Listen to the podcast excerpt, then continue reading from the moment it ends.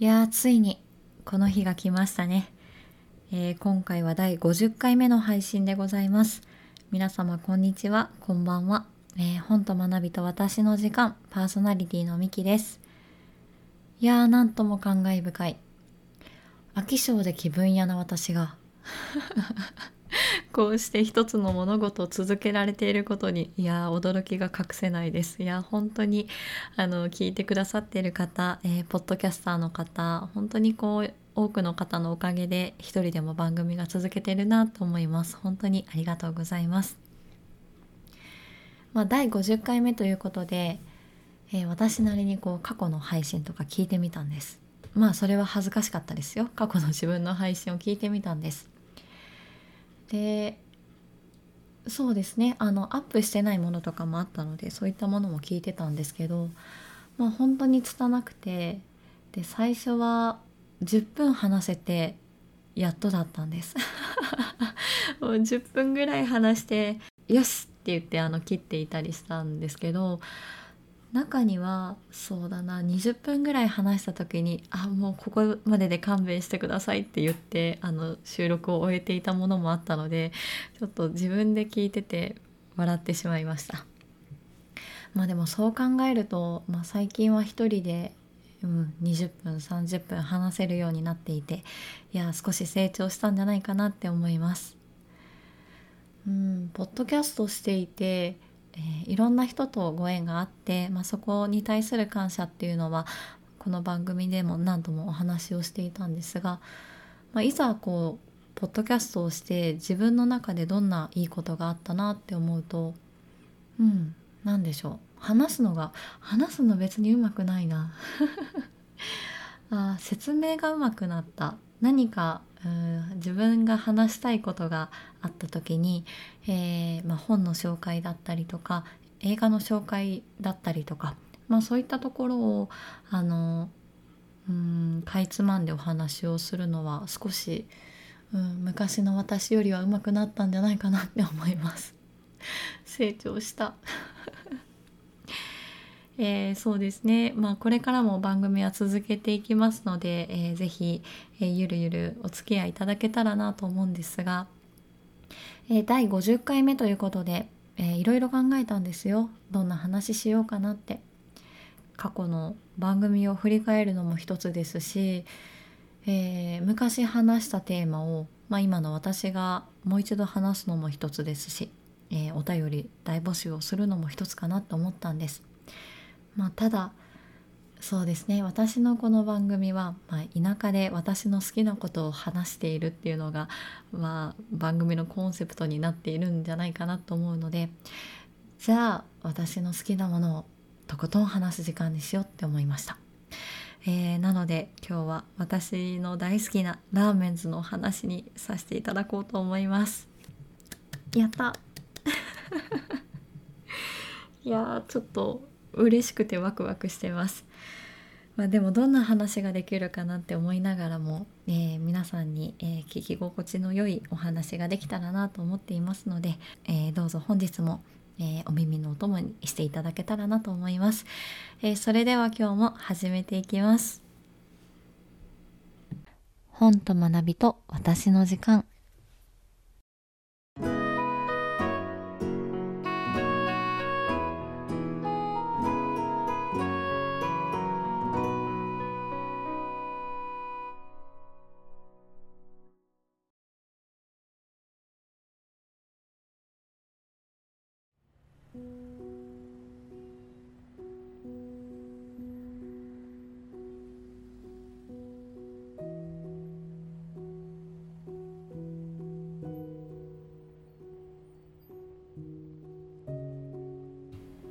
改めましてこんばんはみきです。この前仕事中に、ま、車の運転をしておりまして、えーま、田舎道だったんですけど、まあ、この道路の目の前にね車の目の前に猫が3匹ぐらい寝そべってるんですよ。あもうめちゃくちゃ可愛いと思って。ただ私はこのまま車を突き抜けることはできないなと思ったんです。あーどうしようどうしようと思って。でゆっくりゆっくり近づいても全然動きやしない。で私がねこう車を止めてでちょっと猫に近づいてで猫と戯れてあちょっと避けてほしいなってってちょっとだけ脇に避けてもらったんです。でその間にまたあの車の方に戻ってでもう一回こう行こうかなってしたらまた車の前にいてああもうこれはもう仕方がないなと思ってもう少しだけ猫と戯れてからあの私は方向転換をしてあの遠回りをしてあの職場に戻ってきました。そうね可愛かったですからね多分あのうん遠回りした以上に私が戯れてたので、まあ、これはもう、うん、ちょっと言われても仕方がないかなと思ったんですけどいやでも猫の可愛さゆえですよねあのすごいいい時間を過ごさせていただきました。えー、さてさて、えー、今日のお話ですね。今日は私の好きなものをお話ししますよ、えー、今日はラーメンズのお話でございます。えー、ラーメンズについては第45回でしたりとか、まあ、少しこの番組の中でもあの触れてきている部分はありますし、うん、そうですね。私がツイッターで毎日ラーメンズと言っていろんなコントを上げさせていただきました。あれはね本当に迷惑だったのかな？どうかな？私なりにすごく楽しかったんですがえー、ちょっとツイッターのタイムラインを荒らしていたかもしれないですね。いや本当にありがとうございました。でまあラーメンズの話をしようと、まあ、決意を決めてとまあ、まずねあの自分なりに復習をしようと思って、えー、YouTube でコントを見たのはもちろんなんですが、えー、とそうですね私の部屋にはあのテレビがないんですけども代わりにプロジェクターがあるので、えー、まあ、家にあるラーメンズの DVD ボックスを出してきてで夜な夜なプロジェクターで壁に投影して、えー、復習と言いながら、まあ、とってもコントを楽しんでいたわけです。あの一本一本はそんなに長くないんですけど、まあ、一つのこう演目というか作品として見ていくとだいたい2時間ぐらいかかるので すごく至福な時間でした。あとはそうですねあの何て言ったらいいんでしょう。小林健太郎さんが脚本書いているんですがこの、まあ、健太郎さんが、えー、台本のような小林健太郎戯曲集というものがあって、でまあ、今までのラーメンズのコントのセリフだったりとかあとは舞台のうん指示と言ったらいいんでしょうか暗転とかそういったところも、えー、全てこうえー、文字で書かれているものが、まあ、文庫で出てるんですが、まあ、それをこう夜な夜な読んでああでもないこうでもないと言って、えー、考えておりました。いやどうしましょうか。多分私の好きなコントを一個一個言っていくと多分番組1回じゃ収まらないので それはそれでね多分困りものだと思うので、えー、そうだな。あの私の好きなうんと作品を、えー、紹介しようかなと思うんですが、えー、今回ご紹介する作品は、えーと、ラーメンズの2007年の、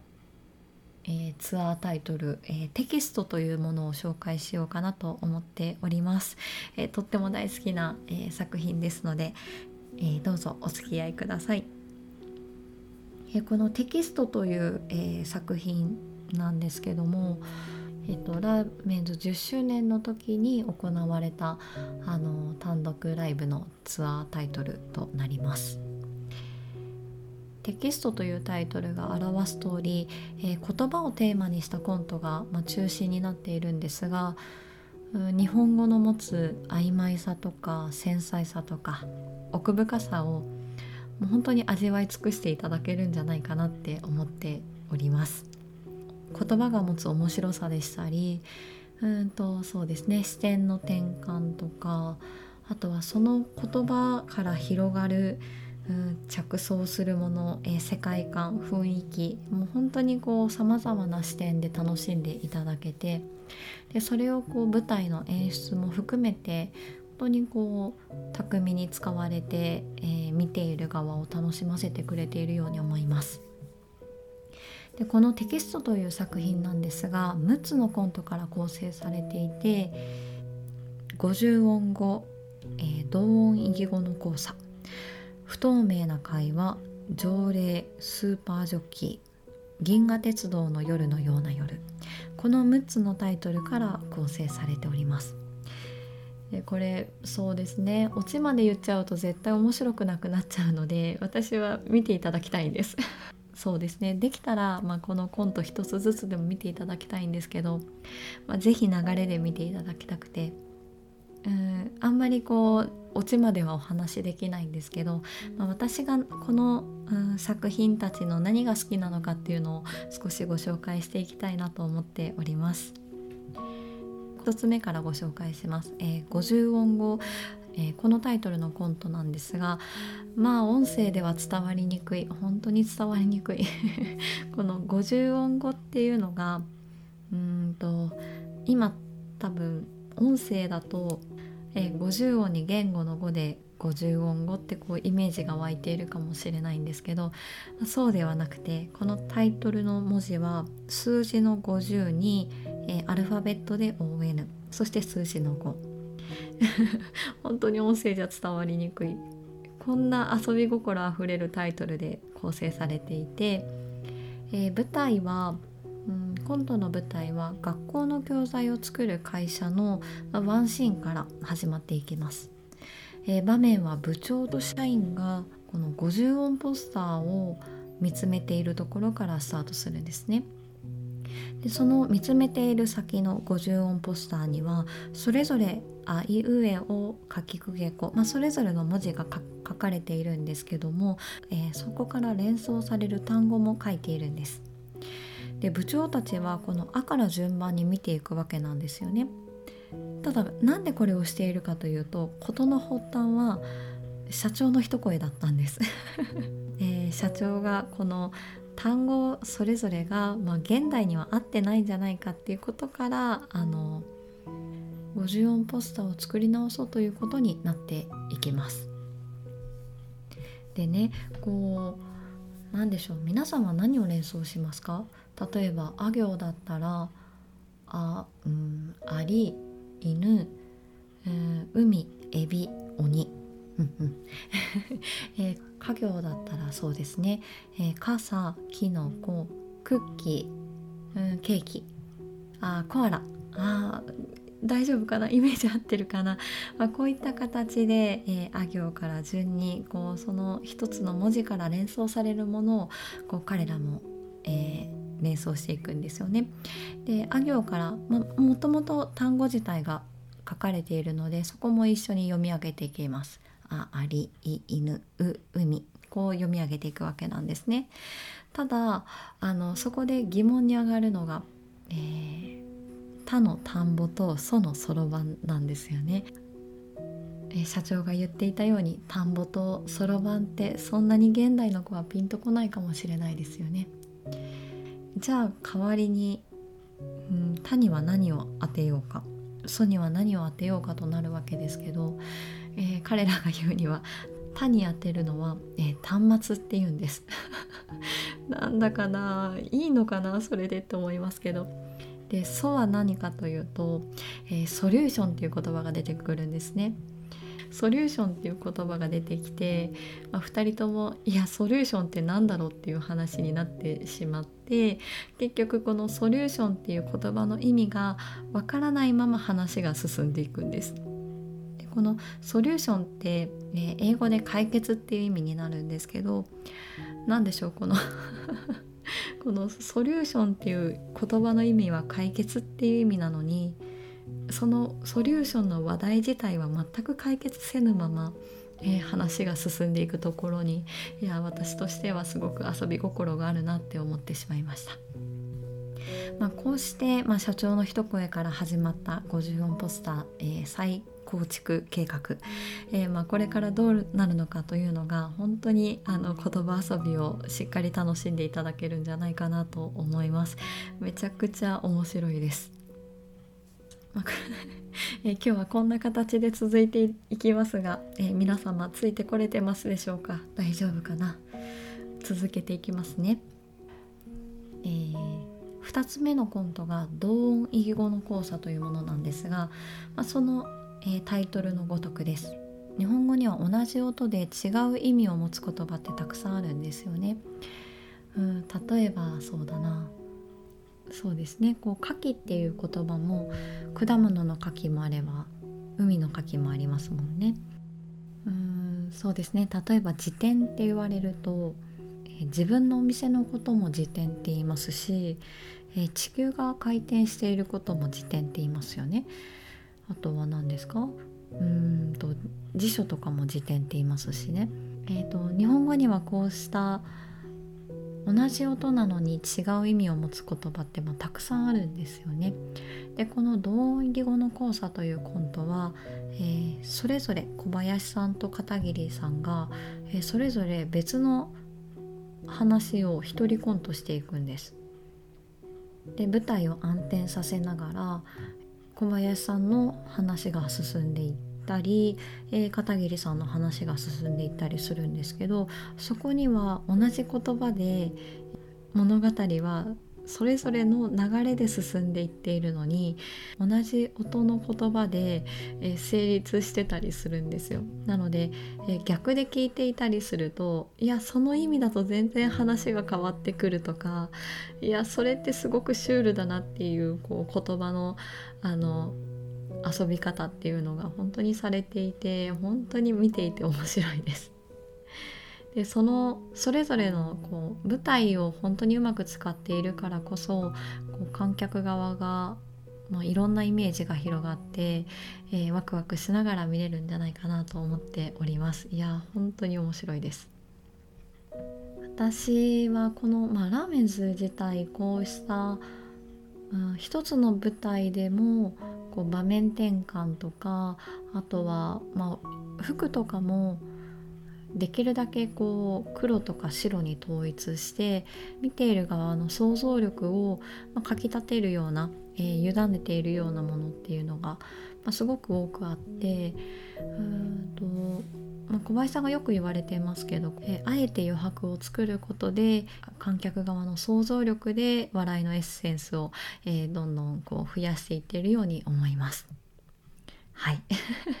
もう私がこんな語るようなことでは全くないんですけども、えー、まあ、私がラーメンズが好きなポイントですね、え、さてさて次のコントです、えー、不透明な会話というコントですね。いやこれもすごく面白いんですよ、えまずそうですね。コントは、え小林さんと、え片桐さんが並んで座っているところから始まるんです。で話し始めるわけなんですが今から信号の常識を言葉の上で覆すというんですね。赤は進め青は止まれにしてみせるというんです。それだけを聞くと、まあ、絶対無理だなって思うんですがまず赤と青を平等に扱うために、え中立の状態から話を始めると。えー、つまり交差点の真ん中にいる状態で話は始まっていきます、えー、信号が青だったら、まあ、例えば私が交差点の真ん中にいるとしましょう。信号が青だったら、うん、進まないといけないですね。でも赤だったら止まれなのかな？いやでも危ないですよね。じゃあ赤は進めっていうことになりますよね。あ面白い。でそこで交差している車は青だけど止まらないといけないわけです。えつまり赤だから止まるわけではなく、え青だから進めというわけでもなくその言葉に含まれているルールっていうのを考えないといけないよと、まあ、いきなり熱弁が始まるわけなんですね。でそこからじゃあ他のものに、えー、例えがいきます。じゃ今度は透明人間はいるのかいないのかというところになっていきます。じゃあ透明人間って見たことあるのかないのか見たことないっていうことも証明できないし見たことあるっていうことも証明ができないいやなんだか面白くなってきましたね。えー、言葉が持つ矛盾さや、えー、意味などをこう紐解いていきながら話をしていきます。何度も笑ってしまう作品です、えー、こうしてこう一つずつ紹介していきましたがまだ3つなんですよね。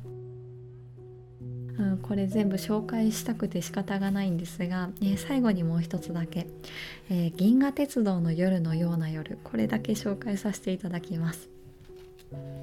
えー、タイトルの通りです、えー、銀河鉄道の夜、えー、宮沢賢治の作品をモチーフにしています。え銀河鉄道の夜はもう本当に有名な作品ですのでご存知の方も多いと思います、えー、カンパネルナとジョバンニが、えーまあ、2人の友情というかもう思いやりのあふれた、えー、お話だと思うんですが、まあ、すごく美しいんですよねあの宮沢賢治のあの鉱物の表現だったり星の美しさだったり、まあ、すごくこう綺麗に表現されてるんですけど、えー、小林賢太郎さんが、まあ、宮沢賢治と大好きなんですね。えー、宮沢賢治の持つこう文字の表現だったりとか作品の世界観などもすごく大切にされていて他の作品とかでもすごくそういったうん何でしょうエッセンスというか要素を感じる場面がところどころあるなと思うんですが、まあ、その、えー、宮沢賢治の「銀河鉄道の夜」をモチーフにした作品です。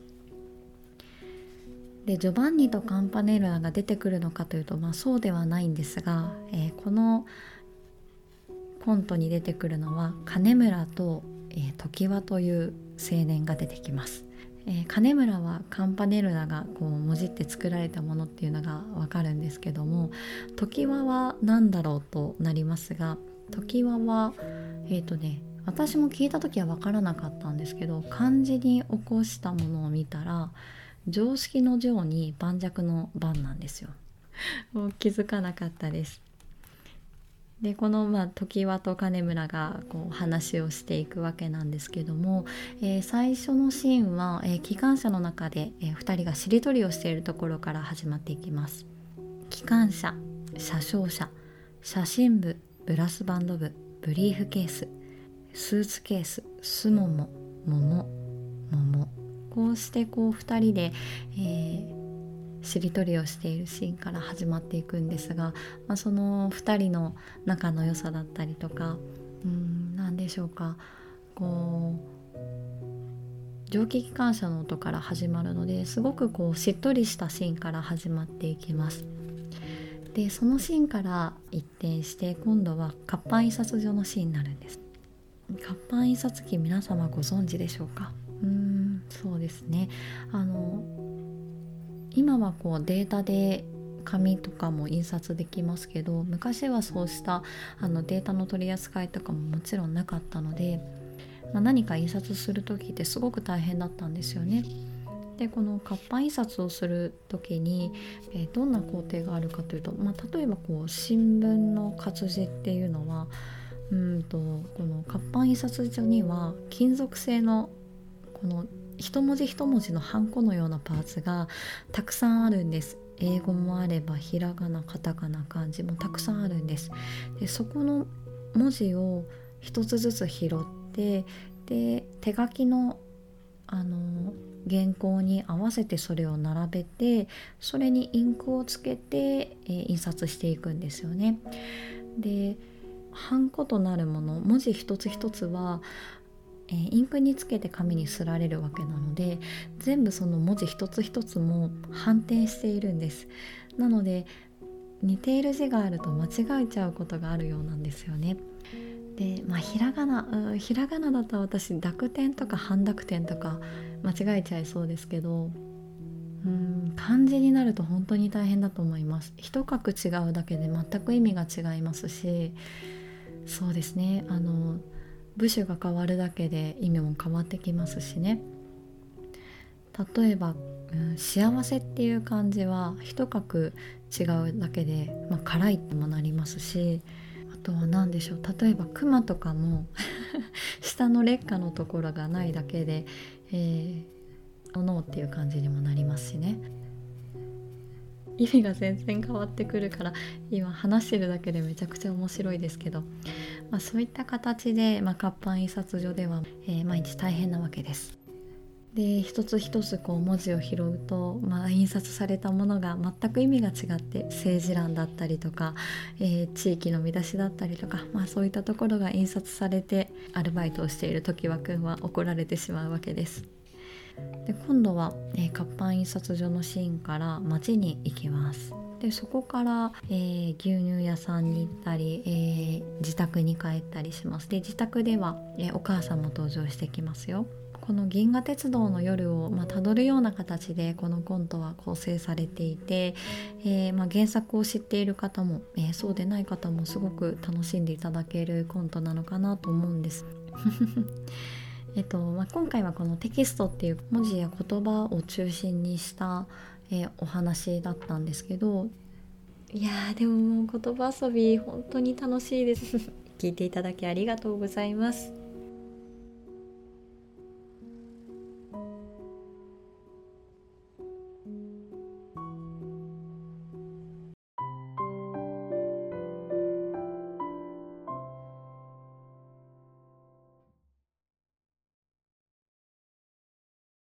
時刻は22時15分を回りました。ここでお知らせです。2022年1月になんとあのインキャメンヘラアラフォー男子ロボアット・ジンマー氏がポッドキャストを始めることにしました。飽き性で気分屋な性格、友達もいないため一人でやろうと決意。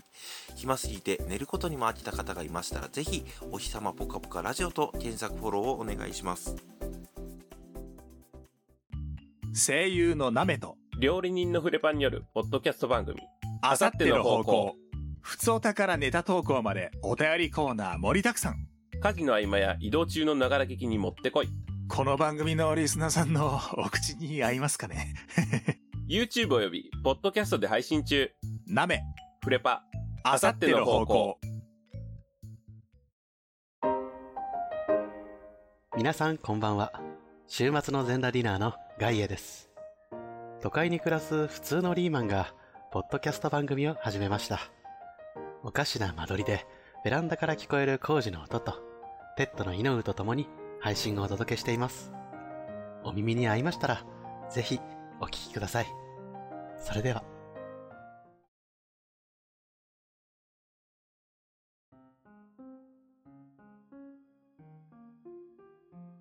えいかがだったでしょうか、えー、私の大好きな、えー、ラーメンズ、えー、そして、えー、作品の、えー、ご紹介をさせていただきました。あのうん私がラーメンズに影響されてっていうと、まあ、大変おこがましいんですがこう日々こう生活していて、うん、人から嫌だなって思うことを言われたり何でしょうか。えなんでそんな言い方するんだろうって思うことって、まあ、あると思うんですよね、まあ、こう人と関わっていると。でも何でしょうこうそういう時にそのままの言葉をしっかり受け止めすぎると、まあ、割と心が持たないので、えー、私の場合はその言葉に対して、うん、なんだろう揶揄するって言ったらすごく言い方が悪いな、えーとまあ、違う言葉でこう楽しみながらあの話を返すこととか、まあえーと心の中でこう他の気持ちに変換することが、まあ、割と好きで何でしょうかなんだかすごくここで例えるとすごく難しいんですけど例えば何かこう人からあちょっと嫌な言い方されたなっていう時とかもシュンってそのままなるのではなくて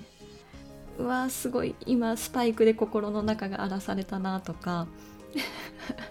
痛々しいな。あとは何でしょうこうそうですね。こうちょっとこう人から言われて残念だなとかっていう気持ちとかもそのまま、えー、悲しいとか残念っていう言葉に言うんじゃなくてうんそうだな。あのあ買ってきた卵がパックの中で割れてるなとかあ帰りがけに買った、えー、漫画が実は家にもう一冊あったとか。これ伝わるのかな？なんだかこうえっ、ー、とそうですね このちょちょっとした残念な気持ちが、えー、少しでも表現できてたら、えー、嬉しいんですが、えー、そういった形で 何を言ってるんだっていう感じですけど、まあ、そういった形でこう